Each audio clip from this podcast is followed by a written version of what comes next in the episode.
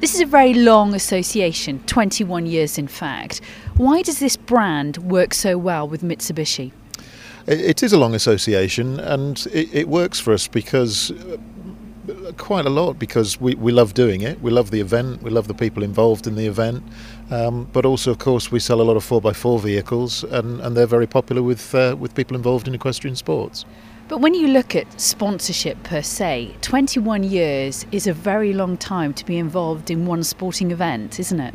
It is, but uh, as I say, we, we, we love it. It's a fabulous event and, and we love doing it, and it's right on our doorstep. We're only based in Cirencester, so it's just down the road for us. And of course, a lot of people might not realise just how many of your employees get involved with the event itself. Oh, almost everybody. Yeah, almost everybody in the company. There's 200 of us work at head office, and, and pretty much everybody will be here during the event. In this economic downturn that we keep on talking about, is it harder to get involved with a sponsorship such as this and maintain that momentum? Um, you, you, you, have you have to look at everything. You know, you, you do you do have to be careful with, uh, with, with finances, but there are some things that are that are sacrosanct, and the Mitsubishi Motors Badminton Horse Trials is one of them.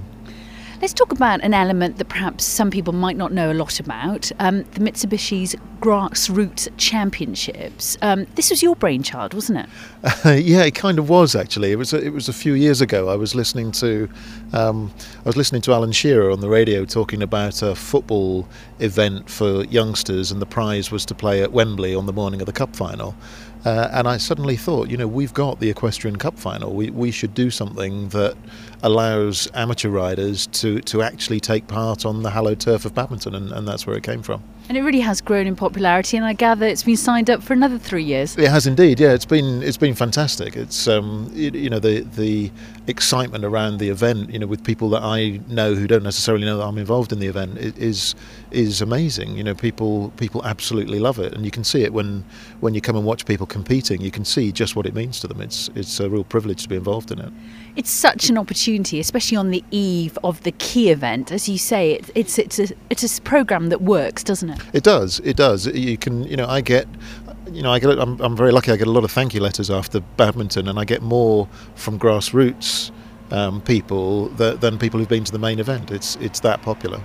Talking about the brand, will we have stands here during the event so people can uh, have a look at these vehicles? Yep, we'll have a big stand opposite the main scoreboard again where we'll have our full range of uh, vehicles on display and, and one or two surprises for people.